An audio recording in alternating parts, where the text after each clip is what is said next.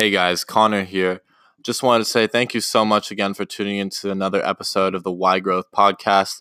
Uh, really quick, if you could leave a review, preferably a five-star review if you're on the iTunes platform or whatever platform you're on, and just try to uh, give us a positive feedback and, and maybe show it to a friend or two. We're just trying to spread and grow, and we really appreciate everything. But uh, without further ado, please enjoy this amazing podcast.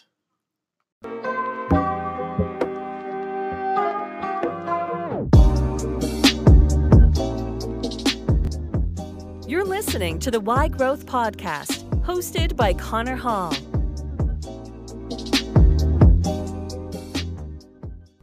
Thank you for listening to another episode of the Why Growth Podcast. I'm your host, Connor Hall, and today I have a very special guest, a science teacher here at Orting High School and a role model in not only my life, but many students at Orting High School's lives, uh, Mister McCarthy. Hi, Connor. Hi, Mister McCarthy. Um, okay, so really quick, I'm going to ask you like a two-minute summary of what your life is like right now, uh, include, you know, anything that is important to you or basically just what you do on a day-to-day basis. Okay. Uh, I, like you said, I'm a teacher at Orting High School, teach physics and physical science. Um, I'm a coach. I love sports. I coach soccer and I coach uh, coach golf. Right now we are prepping a couple kids for state golf, so I spend time doing that. When I'm not doing that, I'm at home with my kids and my wife. My, I have a three-year-old daughter and a one-year-old daughter. Um, they are my whole world. So when I'm not here, I'm watching Disney movies. I am dancing. I'm singing. I know uh, every lullaby that you could possibly know. My whole life is just wrapped around those those two. And I think my students, they love it, but they know every inch of my daughter's lives as well because I share it with them and just yeah. yeah project it onto them. So that's my life right now. Does that worry you that you project it out like that? No, no, no. They seem to like it. I think it I think it helps relationally for them to know that I'm a I'm a real person outside of school. I don't live here. I don't you know I have passions outside of here. When I go home, I'm not constantly thinking about school. I'm enjoying life just like they are. So, yeah, I would agree with that. I think that as a student, it's really cool because there are a lot of teachers that I've had that don't really talk about their personal lives so much, and sometimes that can make it more difficult to relate to them. And so I would agree that you talking about your kids and, you know, just your life in general and your weekend and what you've done and how things are going really makes it easier to talk to you and just allows us to understand that you have a life outside of high school. Yeah. So, all right, really quick. Uh, well, not so quick. I mean, take however long you want. But what is like, what is the most influential moment or like time in your life? And I guess this was Ashley's question from the last podcast. But but what is a point in your life or someone who has influenced you so much? So the person I've talked to you about this, Connor, the person that's influenced me more than anything was my uh, was my dad. I tell kids, um, if they ever say anything nice to me, like, a kid gets in an argument with me and I'm kind of standing there stone cold, you know, not responding, kind of taking it, being patient, and then the argument's over or something like that. They, they're like, well, man, I can't believe how patient you are. I don't know how you got that. Or like, Mister McCarthy, hey, thanks for thanks for being, you know, nice to me. I was on a bad day the other day. Uh, anytime anybody says anything positive about a characteristic of mine, all I think in my head is like, that's a fraction of what my dad was. If people think I'm nice, it's a fraction of how nice my dad was. If people think that I'm like joyful or patient, it's a fraction of what my dad was. My dad was legitimately just the greatest person that I knew, and I still strive to be like him in a lot of different aspects. So uh, he was the most influential person in my life, and I'm the fifth of seven kids, so there wasn't, and fifth of seven kids, and he was a truck driver for twenty years, so we didn't have a ton growing up, but we always had enough. And we never felt the stress from him, whether he was working two or three jobs. He came home with a smile on his face, ready to play with his kids, pick us up, throw us around, and just be in the moment with us. So I try to do that with my kids as well, and with you guys. I'll have a bad day where I don't I don't sleep because I have a one-year-old who's teething. Yeah. You know, I'm up at three forty-five, and she doesn't want to go back to sleep, so neither do I. And I really try before every class to not let that depict my attitude for that class. So um and that's exactly what my dad would have done. So yes, my dad, by far the most influential person, and anything with him, his his influences on me all the way up to his death were like the most impactful things, and I learned a lot through his death because I had to find other people to go to. He was my everything. I went to him for advice, for uh, praise, affirmation when I was, you know, making decisions and stuff like that. And yeah. So finding that through other people, like my wife filled a lot of those roles. A couple of my friends filled a lot of those roles as well. But yeah, is that okay. What you were looking for? Kinda? Yeah, yeah, I okay. would agree. And and a question I'd ask is, as you've said this before, but your dad was extremely positive, and I understand that, you know, money is everything, and in a family of seven kids, mm-hmm. uh, you know, it can be stressful. But how do you think that he always maintains such a positive outlook, and how do you do it? Like, so, like I see you, and I think that you have a really amazing like life right now. Like, I think your family is perfect, not perfect because no family is perfect, but I think that yeah. it's just a very model, amazing, high standard role model family, and I think that that's probably you're probably gonna head down the road of you want more kids, correct? You want yeah, I a do. big family. I do want a few more kids. And yeah. so. But how how do you maintain this happiness when all of this is happening, or, or when bad things happen? So bad things happen, and that, that that's tough. I, I think it's just it's uh, perspective, um, perspective, and, and getting that perspective from people that you love and respect, and that you you know want to you want to shoulder this life with. Kind of you want to bear some of their burden sometimes, have them bear some of yours. So yeah. uh, getting. When I'm down in the dumps and something happened, got a fight and got in a fight with my wife, or a student says something that, you know, really cut to the core, or just having a bad day, just get perspective from other people.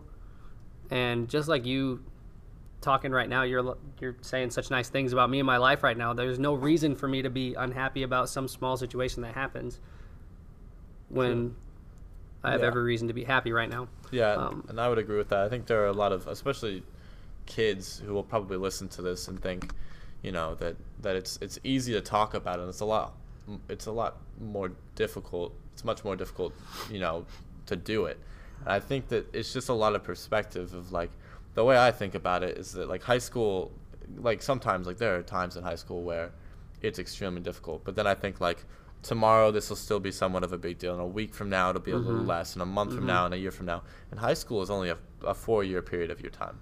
Yeah. And the average life is around eighty years. So you would hope that, you know, barring any horrible problems, that high school is not what defines your life. It's just a stepping stone to what goes further, right? Mm-hmm. Yeah, one hundred percent. I think, I think everything in life should be a learning experience, whether it's good or bad. And I think if you look at it like that as well, then you can find that joy in the hard times. If you...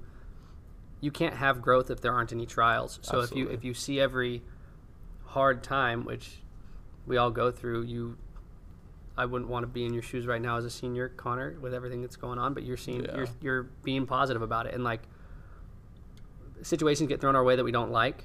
Yeah. Uh, and if we when that situation comes our way, we think in our head, "Oh, this is this is that moment that is challenging my character. This is actually an opportunity for growth." Mm-hmm. Then we can grow through it. If we let it defeat us, then what is our character? Then who are we? I would agree with that one hundred percent. I think definitely with what I'm going through right now is it's, you know, like, it's not, the game plan always is, you know, dream big, and, and yep. but dreams change over time. And, and that's something that we don't talk about as much. We set a lot of goals, but n- rarely do we ever go and change the goals mm-hmm. because that's just not how we've been taught to do it. It's always been, you know, freshman year, what are your goals? How are you going to accomplish them? It's never, you know, you never change your trajectory of where you're going to go. And so for me, it was always I wanted to play Division One lacrosse. And then I got into, like, sophomore and junior year and realized, you know, that's a big burden and a lot of work to do. And so I never, you know, I kind of changed perspectives. Like, if I could play lacrosse in college, that'd be great. If not, you know, I'll still live my life.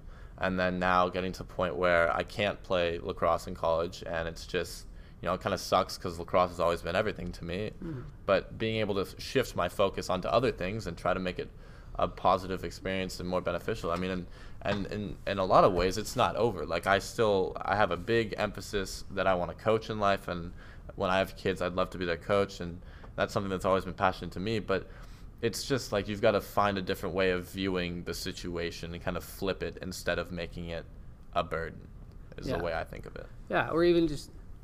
even just finding other things that you still have to be grateful for, right? Like, um, just just having other people bring you into perspective, being like, hey, okay, that, that sucks. That one little aspect, that sucks, but your life is awesome. You have friends, you have family, you have people that love you. Like, yeah. you have things to be grateful for. Absolutely. They're, I think just keeping perspective. And I think about that a lot too. Is like people sometimes ask me, like, how do you try? Like, how do I remain positive? Or like, how does that happen? Mm-hmm. And the way I think about it is there are a lot of people across the globe that have so much less than me and are so much more happy. Yeah.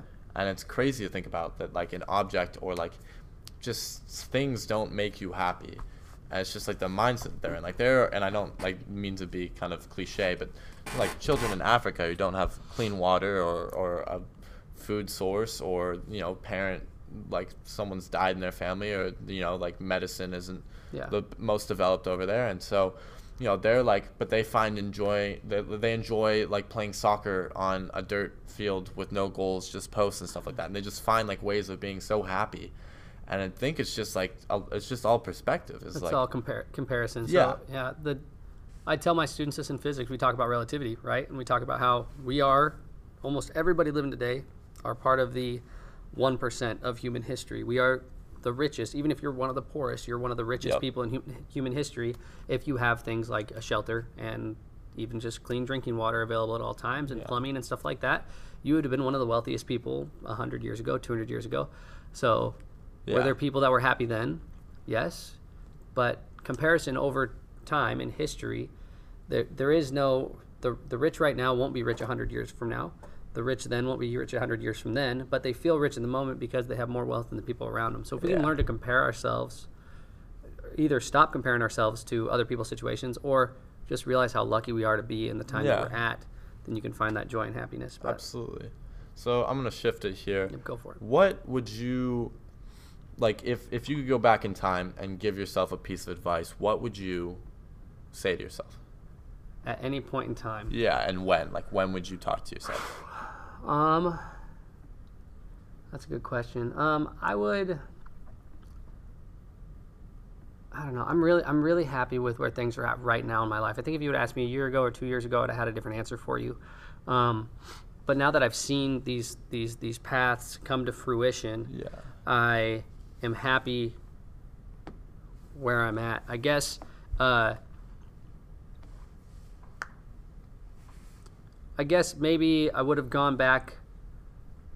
I, I don't know. I actually don't have an I, I don't have an answer for you. Maybe maybe gone back to my first year of teaching and told myself that you're allowed to be you. Like the first year. I think it took me like three years to start having my own sense of humor, being sarcastic, goofy with the kids, and the the whole dynamic of my class kind of changed. Yeah. Um, and I just, I wish I could go back to myself and just tell myself it's okay. You don't have to fit somebody else's box. It's okay yeah. to be you in your profession. You don't have to put on this face or anything like that. Um, and in fact, like so those, are the, it, yeah. those are the best teachers. It's like mm-hmm. the ones that feel comfortable sharing who they are with you and kind of mm-hmm. having that time together. There I've had teachers where, you know, it's just strictly business, and and we've talked about it, the ones that don't really find enjoyment. And you've, especially as a teacher in that profession, you've got to find a greater purpose mm-hmm. than just giving people homework and teaching a curriculum. It's teaching yeah. about life, and you're such a drastic, you know, you're a major impact in these kids' lives. A lot of them, especially who don't have amazing home lives, who have parents that are divorced or problems or are monetarily kind of, you know, restricted, and you have, they see you every day, five days a week for an hour. And it's amazing the amount of teachers who don't think that they have an impact on a kid's life. But then also, you know, as, as it grows more, a lot of teachers do believe that they have a significant impact on a lot of people, not only the kids, but the teachers and their families and everything. Mm-hmm. So I think that you've done an amazing job of being, you know, very focused on not only the curriculum, because physics is awesome and I love physics to death, but I, I, you know, physics is not my number one priority or yeah. my number one subject. Yeah. So, but I think that just you teaching it and having the ability to kind of convey not only physics, but just life lessons to the students is such a valuable thing as a teacher. And I know I had you, you know, freshman mm-hmm. year. And it was, I wouldn't say there's a drastic difference because I can't really think back to that as much, but I would just say it's a lot easier to relate to you now, especially since I'm older and more mature, mm-hmm. and I've been through more, that I think it's a lot easier to, to just kind of relate to you and, and communicate with you than it was back then. Thank you. Yeah. And so, um, but but besides that, I think that you're spot on. And I look at you as an outsider and as a student, and I think you have, you know, an amazing family. You have a great job where you influence a lot of kids, and all, a lot of the kids, in fact, I'd say probably all of the kids, love you to death. I think that you've done an amazing job with what, you know, just accomplishing so much, and you're still very young. And I think that, you know, I look at you and I think that that's something that I want to have. Maybe not no, the career, but I've always thought about teaching, but, but more of the lifestyle of just having such a great family and having, you know, just an amazing life. So you saying that you wouldn't go back and tell yourself anything speaks to that. Yeah, and I, I don't think that'll be true. I think in every in every circumstance there'd be a time when I would go back and tell myself something. It's very nice of you to say that. Like I, I, I do love my students. I sincerely do. Yeah. And that doesn't mean that every word I say is lovey-dovey yeah. to them, or that they say to me is always, you know, lovey-dovey and nice, you know. Um, but but I hope that they can feel it when they come in my class. You know, I, I write down my goals every day, and they there's nothing to do with curriculum on there. There's a little bit to do with enthusiasm, but it's all about love and respect and patience with yeah. kids. And it's I'm not gonna you know bring it out, but yeah. Uh, but I really try every day to start fresh with each kid, and I think I think they I think they feel that. They feel my energy. I feel their energy, um, and I enjoy my job because of it. I really like working here. I really like the kids here. Yeah. Uh, and if I didn't have my wife and my kids and this and my and my family and these people to come home to, I could get addicted to just being here because it is such a loving environment. Yeah. You know? I think that you uh, and and there are a bunch of other teachers, but have made a big cultural shift in Orting High School, where not freshman year for me, but I've heard things in the past where there are teachers that were a little bit less Uh, proactive about trying to change students' lives, and it was more of just a nine to five job that they were working to make ends meet and try to, you know, climb the ladder monetarily. But I think you get a lot of fulfillment out of, and I, I have the unique perspective of being a leader and also receiving a lot of fulfillment for that, and I'm really thankful for that opportunity of of being in leadership and being kind of, you know, working with you and Miller and teachers who, you know, want to help see students grow and, and try to put them in the best position. So yeah. I know that we're thankful for that. All right, so I'm going to ask you, just to finish off the podcast, uh, what is the question that you would like to pose for the next person? Um, I mean, we do this every Monday, right? And I think I think going back to the relationship thing with kids, we do the weekend updates every Monday. Yeah. When I forget to do it, kids rip into me. They're like, yeah. wait, wait, we didn't do weekend updates, stuff like that, because I think they like to hear. As much as they are hesitant to share about their lives, they like to hear about other people's lives and relate to them, and I think it, it builds the classroom yeah. as the year goes on. But uh, one of my favorite questions that I've asked the kids this year that led to a lot of, like, oh, man, I didn't know that about you, that's interesting, was what is your favorite childhood memory? The first one that comes to mind, like, instantly when I say that, and it could be anything. It could be Disneyland, a bike ride with your dad, whatever. Yeah. What is your favorite childhood memory? All right. Awesome. Mm-hmm. Well, thank you so much for being on the podcast. Uh, you're a big piece of why I started the podcast, and you're a huge inspiration in my life. Uh, and I know a lot of the listeners are super enthusiastic to hear this. But thank you so much, and I really appreciate it. So, as always, live, love, and learn.